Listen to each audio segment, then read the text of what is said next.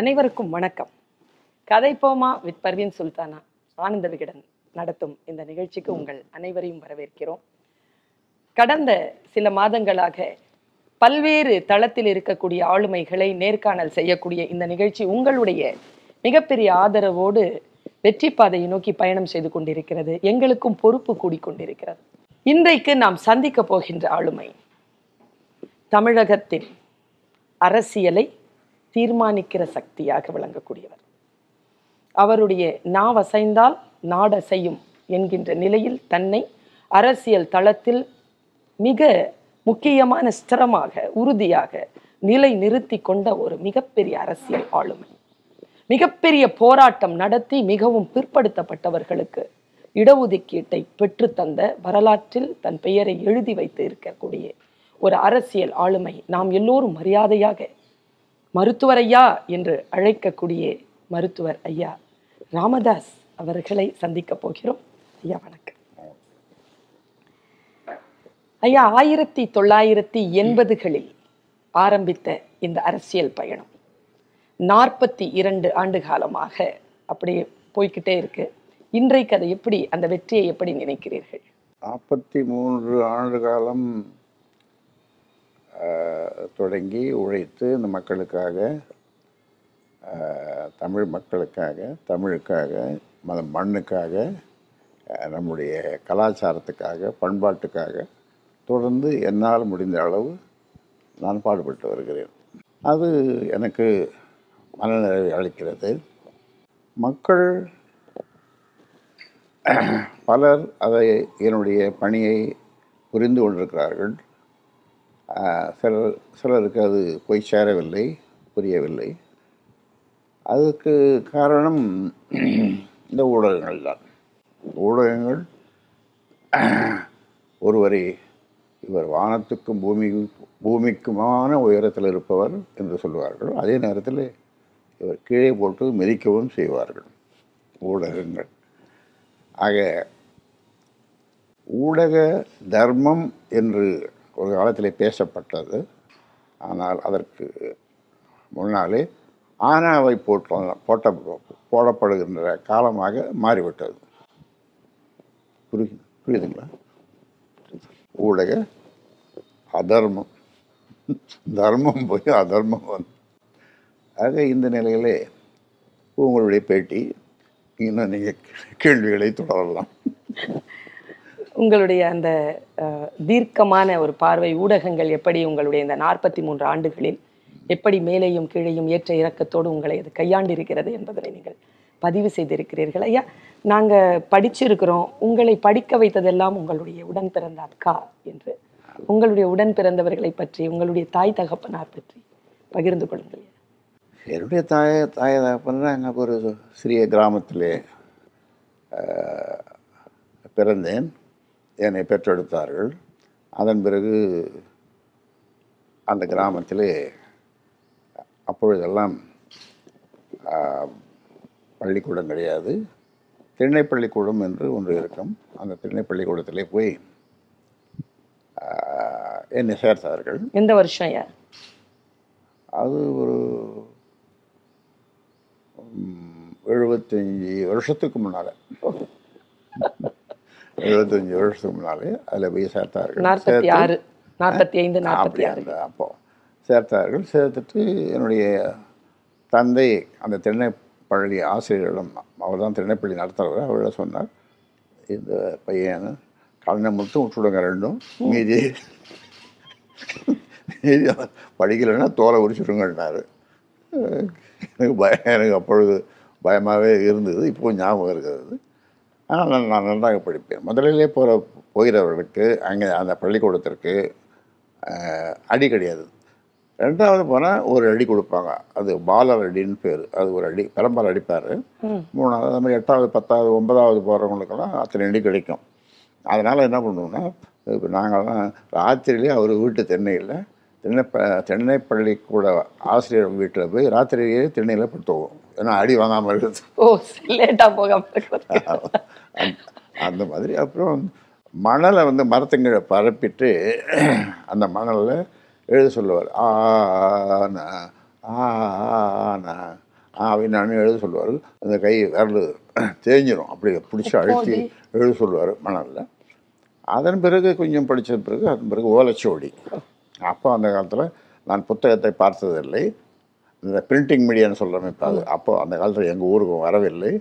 அதனால் ஓலைச்சுவடி தான் ஓலைச்சுவடியில் தான் அப்புறம் பார்த்தோம். அப்போ நான் பெரிய படிப்பு படிச்சுட்டாங்க. அந்த ஓலைச்சுவடி மூலமாக அந்த கிராமத்தில் பெரிய படிப்பு. பிஹெச்டிலாம் வாங்கிட்டேன். என்னன்னா திருப்பூர் படித்தா பிஹெச்டி வாங்குற மாதிரி. வாசிக்க தெரியணும். வாசிக்க தெரியணும். வாசிக்கணும். வாசிக்க தெரியணும்னா கடைகடன் இப்போ நீங்கள் திருப்பூர் உங்ககிட்ட கூட தான் நீங்கள் தப்பு தப்பாக தான் வாசிப்பீங்க. அது அப்படியே இருக்கிற மாதிரியே நான் சொல்வது நயத்தோட லயத்தோட இல்லை. அப்படியே வாசிக்க தப்பு இல்லாமல் ரெண்டாவது முறையாக திரும்பி சொல்கிற அளவுக்கு தப்பாக வாசிக்க முடியாது உங்களால். ஆனால் என்னால் முடியும். பயிற்சி பயிற்சி. அப்போது அந்த காலத்தில் அப்புறம் திருப்பூர் படிச்சுட்டு அதுக்கு மேலே அங்கே படிக்கிறதுக்கு வசதி இல்லாதனால அப்புறம் அலைஞ்சேன் அலைஞ்சோம் ஓடினேன் ஓடினேன்ற மாதிரி கல்வியை நோக்கி தினமும் ஊருக்கு ஓடினேன். அங்கே இந்த எலப்பாக்கம்னு ஒரு ஊர் இந்த காஞ்சிபுரம் மாவட்டத்தில் அங்கே போனேன். அங்கே ஒரு வருஷம் அங்கே நம்முடைய உறவினர் இருந்தாங்க. இங்கேருந்து எங்கள் அம்மா தான் எங்கள் அம்மாவுக்கு உறவினர் அவங்க. அப்புறம் நாங்கள் அப்போ அந்த காலத்தில் போக்குவரத்துவே கிடையாது. ஒரு நாளைக்கு அப்போ தான் பேர் வந்து அப்போ தான் அறிமுகப்படுத்தின காலம். அப்போது நாங்கள் ஒரு மாட்டு வண்டி கட்ட வண்டியில் போனோம். போகும்போது அப்போ சாலைகள் கிடையாது. அதில் போகும்போது நான் சொல்லிட்டே போவேன். அந்த இங்கேருந்து அந்த ஊர் முப்பது நாற்பது கிலோமீட்டர் இருக்கும். இங்கே இங்கே என்னுடைய கிராமத்துலேருந்து இந்த எலப்பாக்கன்னு ஒரு ஊர் காஞ்சிபுரத்துக்கு தாண்டேன் சரிங்க அப்போ போகும்போது சொல்லிட்டு போவேன். அதாவது அந்த வண்டி ஓட்டுறவங்கிட்ட பார்த்து பத்திரம் சொல்கிறத கேளு. இதை எங்க எங்கள் வீட்டிலேருந்து ஆரம்பித்து அந்த அந்த வீட்டு அந்த இலப்பாக்கலத்துக்கு போகிற வரைக்கும் சொல்லிட்டு போகிறேன் எங்கள் அம்மா திட்டுறாங்க. ஆய மூடினுமா அங்கே இருந்து இதையே ஒரே பாட்டை பாட்டினார் பார்த்து பத்திரம் சொல்கிறத கேளு. அந்த வண்டி ஓட்டணும் எங்கே குடை சாஞ்சிடுதோ கீழே விழுந்துருமோன்னு போ. பயத்தில் சின்ன பையனாக இருக்கும்போது அப்படி ஒரு வகையாக அப்படி போனோம். அந்த ஊரில் போய் அப்புறம் சொல்லி விட்டு வந்தாங்க. அப்புறம் எனக்கு என்ன வேலைன்னா அங்கே அந்த பள்ளிக்கூடத்தில் சேர்ந்துட்டேன்.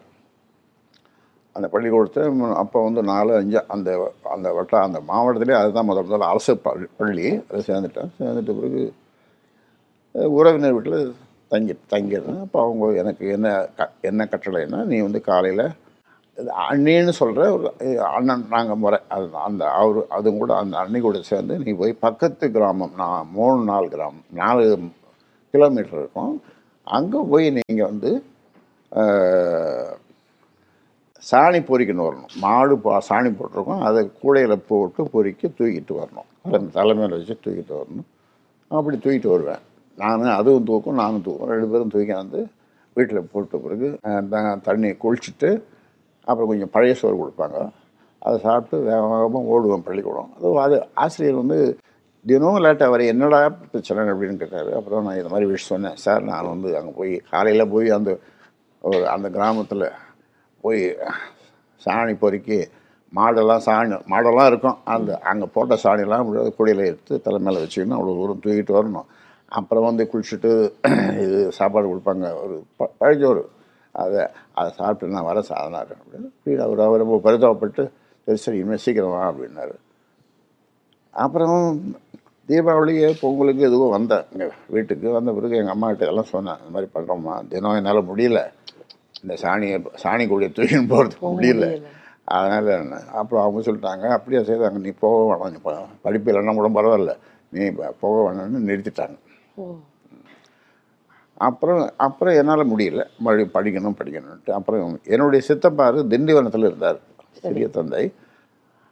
அவர்கிட்ட போகலான்ட்டு நான் சொன்னேன் எங்கள் அப்பாட்ட ஐயோ அவன் சரியில்லாதவன் அப்படின்னா இல்லை இருந்தாலும் நான் போகிறேன் அப்படின்னு அங்கே போனேன். அவர் வந்து போனதும் என் பாக நிலம் என்ன ஆச்சு? அப்படின்னு கேட்டார். நான் போய் நெல் எடுத்துன்னு வா சாப்பாட்டுக்குன்னாரு அப்புறம் இதை வந்து சொன்னேன். சொன்னதும் எங்கள் அப் எங்கள் அப்பாவே வந்து அவருக்கு ரொம்ப கோவம் வந்துடுது நீ அங்கேயும் போகணுன்ட்டாரு ம். அப்புறம் அந்த நேரத்தில் எங்கள் ஊரில் கிராமத்தில் பாலசுந்தரம்னு ஒரு ஆசிரியர் அவருடைய அவர் கீழமூங்கலடின்னு ஒரு ஊர் இருக்குங்க சிதம்பரம் பக்கத்தில். அங்கே வந்து அவரும் பயிற்சி எடுத்தார் ஆசிரியர் பயிற்சி ஆசிரியர் பயிற்சி எடுத்துட்டு அவருடைய மனைவி அங்கே கூட படித்தவங்கள அவர் காதலிச்சு அவங்களுடைய ரெண்டு பேரும் திருமணம் பண்ணி கமலாபாயின் பேர் ரெண்டு பேரும் இங்கே வந்து எங்கள் ஊரில் ஒரு பள்ளிக்கூடத்தை ஆரம்பித்தாங்க அதுக்கு காந்திஜி மேல்நிலை பள்ளின்னு சொல்லி பேர். அதுக்கு பேர் வச்சாங்க. அவர் காந்தி பக்தர். நான் அதுக்கு போகிறேன்னு சொன்னேன். எங்கள் அப்பா அம்மாட்ட. அப்போ தீண்டாமை உச்சகட்டத்தில் இருந்த காலம். தீண்டாமை. அதாவது இப்போ அப்போ தொட்டா தீட்டு. ஆமாம் தொட்டா தீட்டு. அது மாதிரி. அப்போ நான் மட்டும்தான் அந்த பள்ளிக்கூடத்துக்கு போனேன். ஊரில் இருக்கிற யாரும் போல. யாரும் போகலை. யாரும் அனுப்பலை. ஊரில் எல்லாம் ஒரே பேச்சு. வாத்தியார் வாத்தியார் எங்கள் குடும்பத்தை வந்து வாத்தியார் குடும்பம் வாத்தியார் குடும்பம் எங்கள் அப்பா எங்கள் நயனாவை வாத்தியார் வாத்தியார்னுவாங்க எங்கள் தாத்தா எல்லாம் ரெண்டு பேர் அவங்க இரட்டையர்கள். அவர்கள் ஆசிரியராக இருந்து எல்லாருக்கும் சொ பாடம் சொல்லி கொடுத்துருந்தார். பக்கத்து ஒரு அஞ்சாறு பத்து கிராமங்கள்லேருந்து வந்து அவர்கிட்ட பாடம் கற்றுவங்க போவாங்க. அப்போ வாத்தியார் பையன் அங்கே சேரிக்கு போயிட்டான். சேரியில் போய் படிக்கிறான். போயிட்டு வரான் போயிட்டு வரான்னு அது ஒரே பொருளி. அப்புறம் போயிட்டு வந்ததும் இந்த ட்ரௌசர் சட்டையெல்லாம் கழட்டி வச்சிடணும். வச்சுட்டு பக்கத்து வீட்டில் மணிகார் வீடு அந்த மழு அந்த வீட்டில் வந்து மாடெல்லாம் தண்ணி குடிக்கிறதுக்கு ஒரு தொட்டி இருக்கும் பெரிய தொட்டி. அது எல்லா தண்ணியும் அதில் ஊற்றுவாங்க அதில் புழு நொழியும் அது நொழியும் எல்லாம். அந்த அந்த மாதிரி இது அந்த அதுதான் மாடு குடிக்கும். அந்த தண்ணியை எடுத்து தலையில் தெ தெளிச்சிக்கணும் தெளிச்சிங்கன்னா தீட்டு போயிடுது. எங்கள் அம்மா சொல்லுவோம் அப்புறம் வந்து அப்புறம் உள்ள சே உள்ளே சேர்ப்பாங்க. இப்படி ஒரு கொடுமையான காலம். அதன் பிறகு காலப்போக்கில் வந்து கிராமத்தில் எல்லா பிள்ளைகளும் அந்த பள்ளிக்கூடத்துக்கு போ போனாங்க படித்தாங்க அது வேறு. அப்புறம் அதுக்கு மேலே அங்கே போனதும் அந்த பள்ளிக்கூடத்துக்கு போனதும் நான் எல்லாம் படிச்சுட்டேன். இங்கே ஒன்று அப்புறம் அவர் சொன்னார் அந்த பால சொல்கிறவர் இங்கே நீ படிக்கிறது ஒன்றுமே இல்லை எல்லாம் படிச்சுட்டு இருக்கிற அஹ் அப்படின்னு சொல்லி நீ நாள் ராட்டை சுத்து அப்படின்னா. ராட்டை சுத்த சொன்னார். ராட்டை சுற்றி இன்னும் ரெண்டு மூணு நாள் அப்புறம் எனக்கு பிடிக்கல. அப்போ அந்த நேரத்தில் என்னுடைய சகோதரி திருமணமாகி அவங்க சென்னையில் அங்கே இருந்தாங்க. சென்னையில் இருந்தாங்க. அப்போ சென்னையில் இருந்தபோது நான் சொன்னேன் எங்கள் அப்பா ஒரு தீபாவளிக்கு பொங்கலுக்கு வந் வந்தது என்னுடைய சகோதரி அக்கா. நான் இங்கே வந்து படிக்க வரேன் அப்படின்னு கேட்டேன்.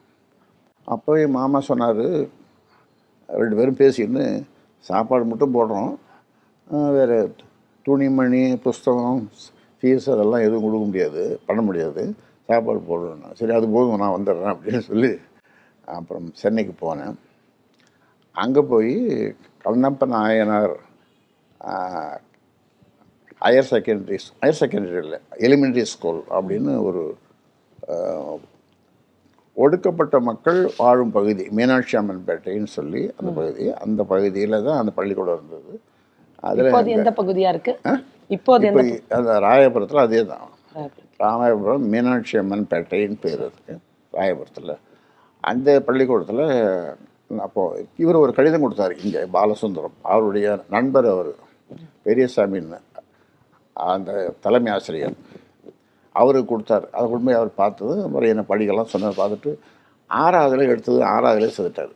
அந்த சான்றிதழ் எழுது சர்டிஃபிகேட்லாம் எல்லாமே ஆறாவது சேர்த்துட்டார். சேர்த்துட்டு அவர் பெரியசாமி.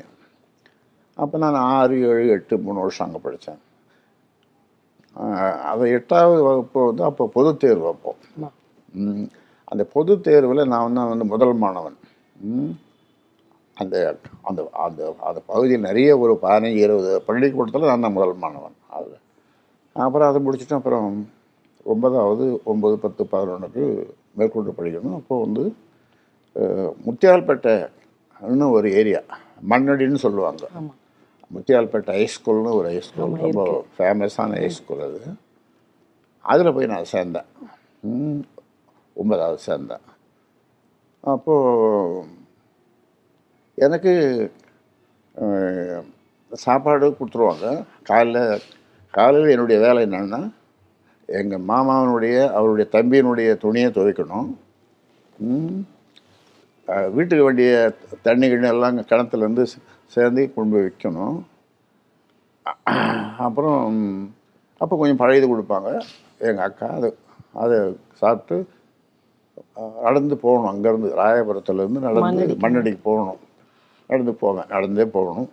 இப்படி மூணு வருஷம் நடந்தே போனேன். அப்புறம் மதியானம் சாப்பாடு இருக்காது எனக்கு. நான் அப்படியே உட்காந்துருப்பேன் அது படிச்சுன்னு உட்காந்துருப்பேன் அப்புறம் எனக்கு புஸ்தகம் கிடையாது.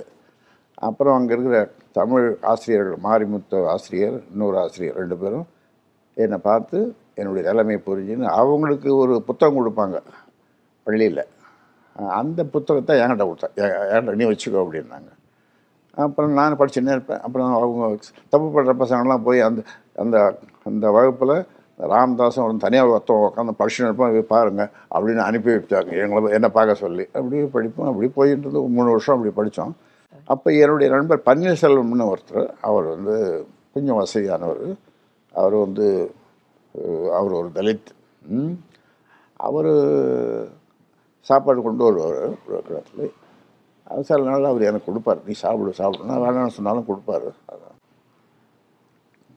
இப்படி.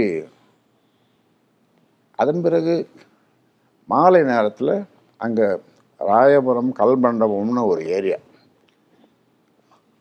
அந்த பக்கத்தில் அங்கேருந்து என்னுடைய மாமாவுக்கு சாப்பாடு எடுத்து போகணும் சாயந்தரத்தில் ராத்திரிக்கு. அங்கேருந்து நடந்து சாப்பாட்டு சாப்பாட்டு கூட தூக்கணும் இங்கே ஆர்பர் ஆர்பருக்கு வரணும். வந்து ஒரு எட்டு மணிக்கு ஒம்பது மணிக்கு வருவேன். அது ஏழு மணிக்கு கிளம்பி சாப்பாடு கட்டி கொடுப்பாங்க. எட்டு ஒம்பது மணிக்கு வந்து அப்புறம் அவங்க சாப்பிட்டுட்டு அதன் பிறகு திரும்ப மறுபடியும் அப்படி நடந்து போவேன். இப்படி மூணு வருஷம் மூணு வருஷம் அது மாதிரி நடந்தேன் நடந்தேன் இப்படி இப்படி வந்து அது கதை பெருசாக போய் நிறுது உங்களுக்கு சொல்கிறேன் அதன் பிறகு அதன் பிறகு நான் நிறைய மார்க் வாங்கினேன் அந்த முத்தியார்பேட்டை ஸ்கூலில் அப்புறம் அதன் பிறகு சரி மேற்கொண்டு படிக்கணும். பியூசி அப்போ தான் பியூசி இன்ட்ரடியூஸ் பண்ணுறாங்க அப்புறம் பியூசி படிக்கிறதுக்கு எப்படி படிக்கிறதுன்றது ஒன்றும் புரியல. அப்புறம் ஒருத்தர் சொன்னார் இந்த எம்சி ராஜா ஹாஸ்டல் அப்படின்னு ஒரு ஹாஸ்டல் இருக்குது சேத்துப்பட்டில் அது வந்து ஃப்ரீ ஹாஸ்டல் அது ஒரு டுவெண்ட்டி பர்சன்ட் வந்து நான் எஸ்சிக்கு சீட்டு ஒதுக்குறாங்க. அது உனக்கு மார்க் அதிகமாக இருக்கிறதுனால இன்னும் உனக்கு கிடைக்கும் அப்படின்னாங்க. அதே மாதிரி போட்டால் எனக்கு கிடச்சிடுது. எம்சி ராஜா ஹாஸ்டலில் போய் சேர்ந்தேன் நான். அங்கே இருந்து அந்த சேத்பட்டில் தான் அது இருந்தது. இருந்து லயோலா கல்லூரிக்கு அப்ளிகேஷன் போட்டேன் எனக்கு கிடச்சிடுது சீட்டு லயோலா கல்லூரிக்கு. அங்கே இருந்து அந்த ரயில் ரோடு ஓரமாகவே அப்படியே போய் நேரம் அதான் என் வழி எனக்கு. தினமும் போவேன் அப்புறம் மறுபடியும் சாயந்தரம் வருவேன். அந்த மாதிரி. அப்புறம் பிஎஸ்சி நல்ல மார்க்கு அப்புறம் நான் எனக்கு வந்து அப்போது சக நண்பர்கள் அதில் ஹாஸ்டலில் தங்கியிருந்தவங்களாம் என்ன சொல்கிறாங்க இந்த மாதிரி என்ன படிக்க மேற்கொள்ள முடியும் நான் வந்து தமிழ் தமிழ் படிக்கணும்னு எனக்கு அப்போது ஆசை. அப்புறம் ஒருத்தர் டாக்டர் படிச்சிருந்தார் ஒருத்தர் செகண்ட் இயர் அவர். அவர் சொன்னார் என்னை திட்டி இவ்வளோ மார்க் வாங்கியிருக்க நீ அப்ளிகேஷன் போடு உனக்கு டாக்டர் சீட்டை கிடைக்கும் அப்படின்னாரு. அப்புறம் அப்ளிகேஷன் போட்டேன். அவரே வாங்கி கொடுத்தாரு. அப்ளிகேஷன் போட்டேன். எனக்கு சீட்டு கிடச்சிடுது சரி. சீட்டு கிடைச்சதுன்றது அது ஒரு பெரிய கதை. எப்படின்னா அப்போல்லாம் இன்டர்வியூ பண்ணுவாங்க. மெடிக்கல் சீட்டுக்கு இன்டர்வியூ பண்ணாங்க ஒரு கமிட்டி போடுவாங்க. அப்போ காமராசர் தான் முதலமைச்சர். அப்போ அவர் இன்டர்வியூ பண்ணுறதுக்கு பண்ணாங்க. அதில் கையபதி நாயக்கர்னு ஒருத்தர். அந்த இன்டர்வியூவில் அவர் ஒரு கமிட்டி மெம்பர் அவருக்கு ராஜரத்ன நாயக்கர்னு ஒரு கவுன்சிலர் ராயபுரத்தில். அவர்கிட்ட போய் அவர் அவருக்கு ஒரு சிபாரிசு கடிதம் வாங்கினாக்கா அவரும் அவரோட நண்பர். ஜட்ஜும் இவர் ராஜரத்ன நாயக்கரும் நண்பர். அதனால் கிடைக்கும் உனக்கு அப்படின்னாங்க. சரி நான் அவர் அப்போ சொன்னேன் எனக்கு கொடுத்தாரு லெட்டர் அதை கொண்டு போய் அவர்கிட்ட கொடுத்தேன். அவர் வந்து என் பக்கத்தில் பையன் இருக்கான் அவனை போய் பாருடா பக்கத்து ரூமில் பையனை பார்த்ததும் அவன் சொ- அவர் சொன்னான் இவ்வளோ அப்போ வந்து ஐநூறு ரூபாய் ஐயாயிரம் ரூபாய் ஏதோ சொன்னான் அது கொடு கொடுத்தா தான் உனக்கு சீட்டு கிடைக்கும் அப்படின்னு. நான் சொன்னேன் அவ்வளோ ரூபாய் நான் எங்கே போவேன்? நான் இப்படி என்னுடைய நிலைமை எப்படி அப்படின்னு சொன்ன பிறகு சொல்லிட்டு நான் வந்துட்டேன். படிக்கலைன்னா கூட பரவாயில்ல அப்படின்னு வந்துட்டேன். அன்னைக்கு ராத்திரி மறுநாள் என்ன ஆச்சுன்னா இவர் இந்த மாதிரி லஞ்சம் வாங்குறாருன்றத காமராசருக்கு தெரிஞ்சு அவர் அந்த கமிட்டியிலேருந்து அவர் எடுத்துட்டாங்க. ஓ. ஆமாம் கையொழி நாயக்கரை எடுத்ததுனால நான் தப்பிச்சேன். அவர் இருந்திருந்தானே இதில் செலக்ட் பண்ணியிருக்க மாட்டார். அதனால் நான் செலக்ட் ஆனேன் செலெக்ஷன் ஆனேன் அப்புறம் என்ன வந்து மெட்ராஸ் மெடிக்கல் காலேஜில் என்ன சேர்த்துக்கிறாங்க. நான் அதெல்லாம் படித்தேன் அப்புறம் ப்ரீ மெடிக்கல் அப்புறம் எம்பிபிஎஸ் அது அப்படி ஒருவேளை அந்த கமிட்டி மெம்பரை எடுக்காம இருந்திருந்தா? எனக்கு கிடைச்சிருக்காது. ஆனா நீங்க தமிழ் படிச்சிருப்பீங்களே. தமிழ் படிச்சிருக்கேன். உங்கள் டிபார்ட்மெண்ட் வந்து. ஐயா நீங்க வந்து மக்கள் மருத்துவரா கொண்டாடப்பட்டிருக்கிறீங்க. ஆமாம் அந்த மருத்துவத்தை வந்து விரும்பி ஏத்துக்கிட்ட ஒரு தொழில். திடீர்னு ஏன் அந்த அரசு மருத்துவர் ப பதவியை உதறினீங்க? அரசு மருத்துவர் மூணு மூணு ஆண்டு காலம் நான் அரசு மருத்துவராக இருந்தேன். சரி. அதில் வந்து அப்போது வந்து சின்ன டாக்டர்னு பேர். மூணு டாக்டர் இருந்தாங்க ரெண்டு பேரும் வயசானாங்க ஒருத்தர் ஒரு ஒரு முஸ்லீம் ஒருத்தர். அப்புறம் இன்னும் ஒருத்தர் இந்து. அவங்களெல்லாம் வந்து ஐம்பது வயசுக்கு மேலே இருக்கும். நான் தான் சின்ன அப்போ தான் முதல்ல மொ- முதல் என்ட்ரி உள்ள நுழையிறேன். என்கிட்ட தான் அப்புறம் நோயாளிகள்லாம் வரிசையாக என்ன தான் என்கிட்ட தான் பார்த்தோன்னு க்யூவில் நிற்பாங்க அவங்க ரெண்டு பேரும் கூப்பிடுவாங்க வாங்க வாங்கன்னு. யாரும் போக மாட்டாங்க எல்லாம் தலை குனிஞ்சுவாங்க. இப்படி ஒன்றரை மணி ரெண்டு மணி வரைக்கும் ஓபி பார்ப்பேன் காலையில். அப்புறம் போக போக என்னாலையும் முடியல. அப்புறம் மாலையில் வந்து மாலையிலையும் போய் போகணும் அப்போது டூ ஷிஃப்ட்ஸ் ஆமாம் ஓபி டியூட்டியில் தினம் போகணும் இன்னும் போகணும். ஆமாம் அப்படி இருக்கும்போது அப்புறம் எல்லாம் சொன்னாங்க எதுக்கு கவர்மெண்ட்டாக ஆஸ்பத்திரிக்கு போகிற நீ ஏன் தனியாக கிளினிக்கை வச்சுக்கோ. அல்ல உனக்கு தான் நல்ல பேர் சின்ன டாக்டர் பேர் வந்துடுது அதனால் உனக்கு நல்ல ப்ராக்டிஸ் நல்லா இருக்குன்னு சொன்னாங்க. அப்புறம் அந்த மாதிரி தனியாக தனியாக ஒரு கடை போட்டான். வியாபாரம் நல்லா போச்சு. அப்போ ஃபீஸ் வந்து மூணு ரூபாய். மூன்று ரூபாய். மூணு ரூபா அப்புறம் கடைசியில் நாலு அஞ்சு அஞ்சுக்கு தான் கடைசியில் நான் அந்த ஸ்டெராஸ்கோப்பை கீழே போடும்போது அஞ்சு ரூபா வாங்கினேன். அப்புறம் மூணு ரூபா இப்படி. நோயாளிகள்லாம் வருவாங்க பார்ப்பாங்க. சில பேர் தலையை சொரியும். தலையை சொரிஞ்சோன்னா அவங்ககிட்ட காசு இல்லைன்னு அர்த்தம். சரி போப்பான்னு அப்புறம் மறுபடியும் நிற்பான் தலை சொரிவான் என்ன பண்ணணும் பஸ்ஸுக்கு காசு இல்லை. சரி அது கொடுத்து அனுப்பணும். அங்கே நர்ஸுக்கிட்ட சொல்கிறாங்க அது வாங்கினு இப்படி. இப்படி அது நிறைய சுவாரஸ்யமான செய்திகள் நிறைய இருக்குது அந்த டாக்டராக இருக்கும்போது. எங்க இருந்ததுங்க அந்த மருத்துவம் மருத்துவமனை? உங்களுடைய மருத்துவமனை எங்க இருந்தது அந்த திண்டிவனம். திண்டிவனத்துல தான் சிறப்பு. ஐயா ஆரம்ப காலத்துல நீங்க அரசியல் ஈடுபாடெல்லாம் ஒண்ணும் இல்லாம தான் ஆமாம் இருந்திருக்கீங்க அரசியல் தெரியும் உங்களுக்கு அரசியல்லாம் தெரியாது அப்போ. அந்த ஈடுபாட்டை கொடுத்தது யாருங்க? எப்படி வந்தது? அந்த நெருப்பு எப்படி வந்தது? அரசியல் ஈடுபாடு அரசியலுக்கு போகணுன்ட்டு நான் விரும்பலை. அதாவது சமுதாய சீர்கேடு சமுதாயங்கள் ச- முன்னுக்கு வரல அப்படின்ற மாதிரியான அந்த மாதிரியான ஒரு கோணத்தில் அந்த மாதிரி வந்து சமுதாயத்தை பற்றி தான் நான் நினச்சேனே தவிர அரசியலை பற்றி நான் நினைக்கல. அப்போது அந்த நேரத்தில் வந்து ஒரு நிறைய சங்கங்கள் அங்கங்கே இருந்தது. வணிக சங்கங்கள் நிறைய இருந்தது அப்புறம் எல்லோரையும் ஒன்றா கூட்டி ஒரே சங்கமாக ஆக்கி அப்படி அப்போது நான் வந்து மூணு உறுதிமொழி எடுத்துக்கிறேன். ஒன்று நான் அரசியலுக்கு இந்த சங்கத்துக்கோ அல்லது அரசியலுக்கு போனால் அதுக்கோ எதுலேயும் அந்த பொறுப்பை நான் ஏற்றுக்கிறதில்ல அப்படின்னு கடைசி வரைக்கும் ஏற்றுக்கிறதில்ல அப்படின்னு என் சொந்த செலவில் தான் நான் போவேன் அப்படின்ற மாதிரிலாம் சொல்லி இது பண்ணது. என்னுடைய வாரிசுகள் அவங்களும் அரசியலுக்கு வரக்கூடாது அப்படின்லாம் சொன்னேன் ஆனால் வந்து மூணு சத்தியத்தில் ஒரு சத்தியம் தான் இப்போ இன்றைக்கி வரைக்கும் இருக்குது. நானும் அரசியலுக்கு போகவில்லை. நான் அரசியல்வாதின்னு சொல்லிக்கிறதும் இல்லை. நான் ஒரு சமூக போராளி. நான் ஒரு சமூக போராளி. எங்கே தீமை நடந்தாலும் அதை எதிர்த்து போராடுற ஒரு போராளி. அப்படி சொ- அப்படி சொன்னான்னா எனக்கு சந்தோஷமாக இருக்கும். நானும் அப்படி தான் சொல்லிகிட்ருக்கிறேன் என்னுடைய வரலாறுன்னு பார்க்கும்போது நான் ஒரு போராளியாகத்தான் வாழ்ந்திருக்கிறேன். நான் ஒரு அரசியல்வாதியாக இல்லை. அப்புறம் ஒரு ஒரு காலகட்டத்தில் ஒரு கட்சி பாட்டாளி மக்கள் கட்சி தொடங்க வேண்டிய ஒரு காலகட்டம் ஒரு ஒரு நேரம் வந்தது. அது தொடங்கினேன். தொடங்கி அப்புறம் இப்போ நீங்கள் முப்பத்தி மூணு வருஷம் ஆகுது அந்த கட்சி தொடங்கி. அதுதான் இப்போ அந்த கட்சியினுடைய பொருளாளராக திலகபாமா இருக்கிறாங்க. ஐயா எனக்கு ஒரு ஒரு கேள்வி உங்ககிட்ட கேட்கணும்னு. நீங்கள் வந்து பாமகவனுடைய பொறுப்பை வந்து அன்புமணி ஐயா எடுக்கும் பொழுது உங்கள் மனநிலையை நீங்கள் எப்படி உணர்ந்தீங்க? ஒன்று. இரண்டு அன்புமணி ஐயா கிட்ட நீங்க பாக்குறது வியக்கிற ஒரு தனித்துவமான விஷயம் என்ன? இந்த பொறுப்பு அவருக்கு இது பண்ணும்போது கட்சி தலைவர் இன்னொரு ஜி. கே. மணி இருந்தார். அப்புறம் அந்த பொறுப்பை அவர் அவருக்கு இவருக்கு விட்டு கொடுத்து இவர் தலைவராகிறாரு. அந்த நேரத்தில் வந்து சரி நம்ம நம்ம பிள்ளை தலைவராகிறாருன்ற ஒரு மகிழ்ச்சி எந்த தந்தைக்கும் இருக்கத்தானே செய்யும்? அந்த மாதிரி ஒரு மகிழ்ச்சி தான். அவர் சிறப்படி அதை செய்வார் நடத்துவார் அப்படின்ற ஒரு இது. ஏன்னா அஞ்சு வருஷம் அவர் மத்திய அமைச்சராக சுகாதாரத்துறை அமைச்சராக இருக்கும்போது மிக மிக மிக சிறப்பாக செயல்பட்டார். ஒரு உலக அளவில் நாலு விருதுகள் வாங்கினார். இது வரைக்கும் அந்த மாதிரி வந்து ஒரு நாலு விருதுகள் வாங்கின பிறகு அந்த துறையில் யாருமே இல்லை. அந்த மாதிரி விருதுகள் வாங்கினார்.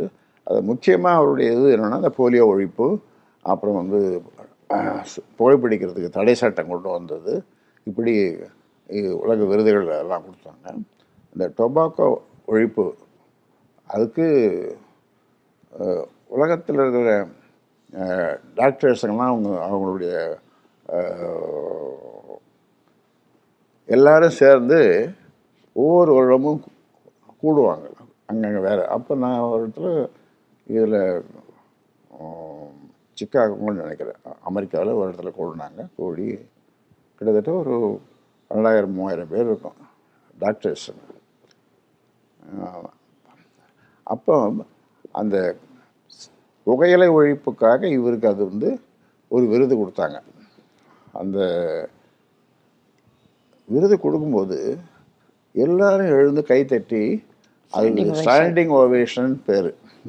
எழுந்து நின்று கை தட்டும்போது ரொம்ப ஒரு ஒரு- நிமிஷம் ரெண்டு நிமிஷம் கை தட்டினாங்க. அப்போ நானும் என் மனைவி கூட இருந்தாங்க. ரெண்டு பேரும் போயிருந்தோம். அப்போ வந்து நான் சொன்னேன் என் மனைவிட்டு ஈன்ற பொழுதின் பெரிதுவக்கம் தன் மகனை சான்றோன் என கேட்ட தாய் உனக்கு தான் சொல்லியிருக்காங்க. திருவள்ளுவர் உனக்கு தான் சொல்லியிருக்காரு. அப்படின்னு சொன்னேன். அதுவும் கண் கலங்கிட்டு தான் எழுதுறது. அது ஒரு நிகழ்ச்சி இந்த மாதிரி. ஆக அவர்கிட்ட சில சில விஷயங்கள் நீங்க வியக்கிற விஷ- விஷயங்கள் பல இருக்கு. நிறைய இருக்கு. ஐயா ஒரு காலகட்டத்துல வந்து நீங்க அனைத்து அதில் வந்து முக்கியமாக வந்து இந்த நூற்றி எட்டு ஆம்புலன்ஸ் அது அது கொண்டு வந்தது. அப்புறம் இவர் பதவி ஏற்றதுமே பதவி பதவியேற்பு விழாவுக்கு போயிருந்தோம். நானும் என்னுடைய மனைவியும் போயிருந்தோம். அப்போ போயிட்டு பதவி ஏற்ற பிறகு அவர் சொன்னார் என்னுடைய அலுவலகத்தை ஆஃபீஸை ஹெல்த் மினிஸ்டர் ஆஃபீஸை வந்து வாங்கப்பா வந்து நீங்கள் வந்து பாருங்கன்னாரு. சரின்னு நான் போனேன் போய் பாரு நானும் என் மனைவியும் போனேன் அப்போது அவர் முதல்ல என்னை கேட்ட கேள்வி நான் என்னப்பா செய்யணும்னாரு. அவருக்கு ஒன்றும் புரியல. சின்னப்பா சின்ன பையன் இப்போ முப்பத்தஞ்சு வயசு. நான் என்னப்பா சொன்னேன் நான் சொன்னேன் ஜனாதிபதிக்கு கிடைக்கிற வைத்திய வசதி சாதாரண குடிமகனுக்கும் கிடைக்கணும். இதுதான் உன்னுடைய குறிக்கோளாக இருக்கணும் அப்படின்னு சொன்னேன். அந்த அளவில் அந்த அஞ்சு வருஷத்தில் national rural health mission national rural health mission அப்படின்னு சொல்லி அது கொண்டு வந்தார்.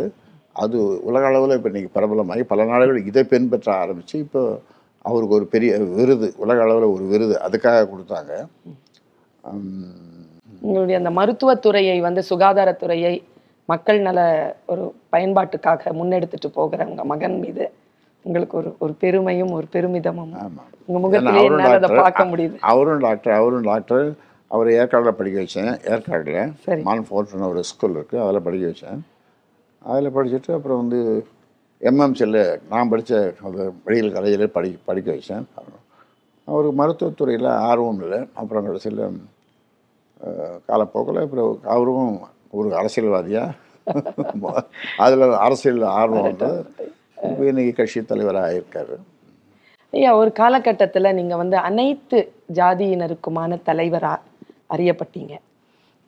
எங்களுக்கெல்லாம் நல்லா தெரியும். குடிதாங்கியில திருமணந்தாள். அதில் வந்து வன்னிய மக்கள் எல்லாம் எதிர்த்து நிற்க ஒரு தலித்தினுடைய பிணத்தை வந்து நீங்கள் தோளில் சுமந்து போனது.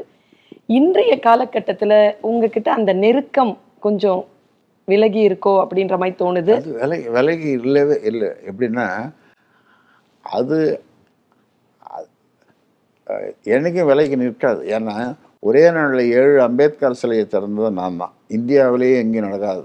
ஒரே நாளில் ஏழு அம்பேத்கர் சிலையை திறந்தது அரியலூர் மாவட்டத்தில் நான் விலகி நிற்குதுன்னா அது அந்த அந்த தலித் சமுதாயத்தை சேர்ந்த சில தலைவர்கள் இப்போ ராமதாஸை வந்து தலித்துகளுக்கு எதிரானவன்னு ஒரு சித்தரிச்சாக்கா அவங்களுடைய இயக்கம் வளரும் அப்படின்ற மாதிரியான ஒரு ம ஒரு இதை உருவாக்கி அப்படி பேசினாங்களே தவிர ஆனால் அதே எனக்கு ஒரு விருது கொடுத்தாங்க அம்பேத்கர் விருதுன்னு சொல்லி. நம்ம மறைந்த திமுக பே- பேராசிரியர் அன்பழகன். அவர் வந்து அதில் கலந்துக்கின்னு பேசினார். என்னை பற்றி ரொம்ப புகழ்ந்து பேசினார். அதை விட அவர் புகழ்ந்தது இல்லாமல் திருமாவளவன் அரை மணி நேரம் என்னை பற்றி என்னுடைய சாதனைகள் அது தலித்துகளுக்காக தலித்துகள் வந்து ராமதாசம் அப்படின்னு என்ன மாதிரி பண்ணார் வந்து நீங்கள் சொன்ன மாதிரி இந்த குடிதாங்கிலேருந்து அந்த மாதிரி எல்லாமே அரை மணி நேரம் பேசினார். எனக்கு தெரியும் நான் மறந்து போன சம சமாச்சாரம் தான் அவர் பேசினார். பேசி எனக்கு அம்பேத்கர் விருது அவர் கொடுத்தாரு. அது ஒரு உங்கள் மீது வந்து மிகுந்த மரியாதை வைத்திருக்கக்கூடியவராக திருமாவளவன் இருந்து இதே நிகழ்ச்சியில் அதை பதிவும் செய்திருக்கிறார். ஐயா நீங்க வந்து தலித் முதலமைச்சர் அப்படிங்கிற மாதிரி தான் வந்து ஒரு ஒரு பரவலா பேச்சு வந்துகிட்டு எங்களுக்கு கிடைச்ச முதல் ஒரு அமைச்சர் பதவியை தலித் ஏழ்மலைக்குன்ட்டு அவருக்கு தான் கொடுத்தோம். அப்போ அவர் health minister first health minister அவர் அவருக்கு தான் கொடுத்தோம் அந்த பதவியை. சரி. முதல் முதல் முதலாக கிடைச்ச அப்போ வந்து மூணு வன்னியர்கள் இருந்தாங்க எம் எம்பி எம்பிக்களாக சரிங்க இவருக்கு தலித் ஏழ்மலை வந்து ஒரு எம்பி ஆனால் அவங்களுக்கு வன்னியர்களுக்கு கொடுக்காம இவருக்கு தான் கொடுத்தார். அந்த தலித் ஏழ்மலை தான் கொடுத்தார்.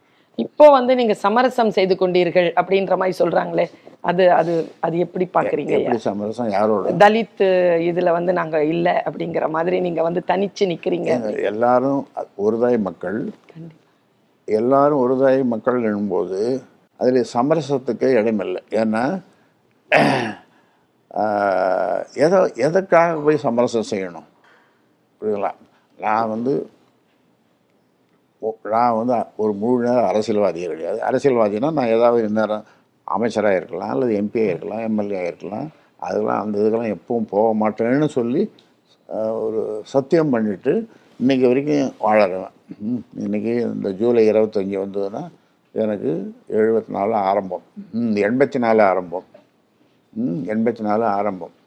ஜூலை இருபத்தஞ்சி வந்ததுன்னா என்னுடைய பிறந்தநாள் ஆக இதில் சமரசத்துக்கு இது இடமில்லை. ஏன்னா இதில் சமரசத்துக்கே இடமில்லைன்றத நான் தொடங்கிய எல்லா நிகழ்ச்சிகளும் பல நிகழ்ச்சிகள் அது சொல்லும். அதில் முக்கியமாக மக்கள் தொலைக்காட்சி.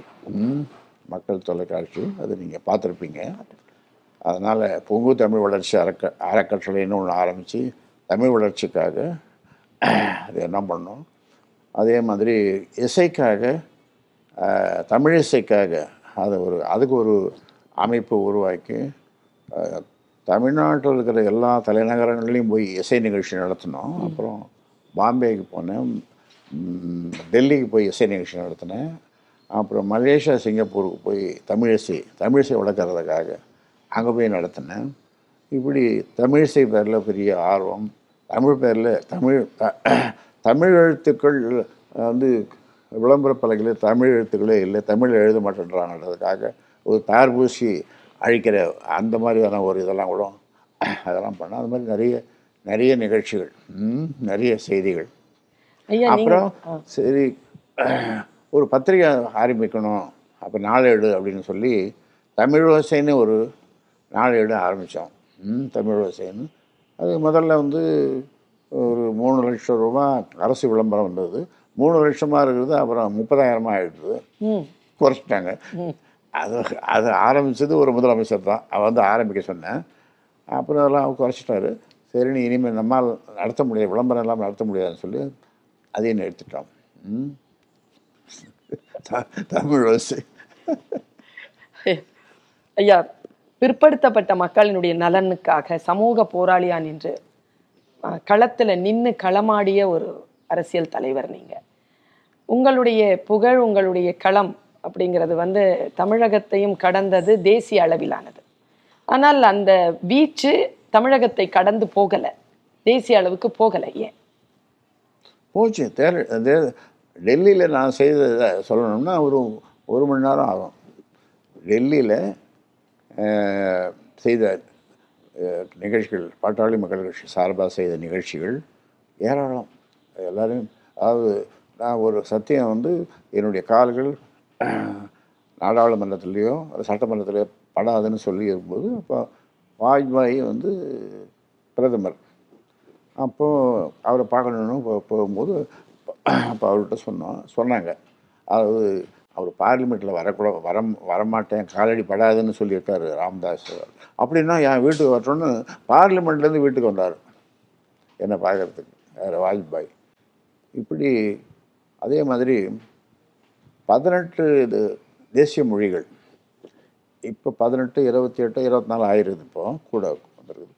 பதினெட்டு தேசிய மொழிகளில் தேசிய மொழிகளையும் ஆட்சி மொழியாக்கணும் அப்படின்னு சொல்லி ஒரு பெரிய மாநாடு நடத்தணும். இந்த அதில் என்ன இதுன்னா ரொம்ப முக்கியமானது பதினெட்டு மொழிகள்லேயும் அழைப்பிதழ் அடித்தோம் இதை வாஜ்பாய் பார்த்து ஆஹான்னு சிரிச்சுட்டு எப்படி இவ்வளோ கண்டுபிடிச்சிங்க? எப்படி இது பண்ணீங்க? அப்படின்னு நம்ம அவருடைய இன்னொரு அத்வானி இருந்தார். அவர்கிட்ட கொண்டு போய் கொடுக்கும்போது இது என்னுடைய மொழியில் இல்லையே அப்படின்னாரு. ஓ அதுல அவர் மொழி இல்ல. அவர் மொழியில் அவர் அவர் வந்து இதை சேர்ந்தவர்? இந்தியா இன்னும் ஒரு நாட்டிலேருந்து வந்தவர் இங்கே இந்தியாவுக்கு. லாகூர்ல? லாகூர் லாகூர் லாகூர் இங்கே தானே இருக்கு. அது ஏதோ ஒரு பக்கத்து பாகிஸ்தான் பாகிஸ்தானோட அப்போ. அதனால் அது கிடைக்கல சார் அப்படின்னு சொன்னேன். இப்போ ரொம்ப அது மாதிரி பதினெட்டு மொழிகளில் அழைப்பிதழ் இதை வச்சுருக்கேன் நான். அழைப்பிதழ் அனுப்பிச்சு ஒரு மாநாடு பதினெட்டு மொழிகளையும் தேசிய மொழி ஆட்சி மொழி ஆக்கணும்னு சொல்லி இப்படி ஏராளமான இதெல்லாம் பண்ணியிருக்கோம் அங்கே. ஆயிரத்தி தொள்ளாயிரத்தி தொண்ணூற்றி ஒன் ஓராம் ஆண்டில் பன்ருட்டி ராமச்சந்திரன் ஐயா அவர்கள் யானை சின்னத்தில் நின்று உள்ளே போயிருக்கிறார் சட்டமன்றத்துக்குள்ள. ஒரு மிகப்பெரிய அசைவு ஏற்பட்ட கணம் அது. அதிலிருந்து முப்பத்தி ஓரு ஆண்டுகள். இன்றைக்கு வந்து தமிழகத்தினுடைய முதலமைச்சரை தீர்மானிக்கக்கூடிய ஒரு சக்தியாக அந்த நிலைப்பாட்டை இன்னும் பெறாமல் இருக்கிறத பற்றி ஏதாவது வருத்தம் இருக்கா?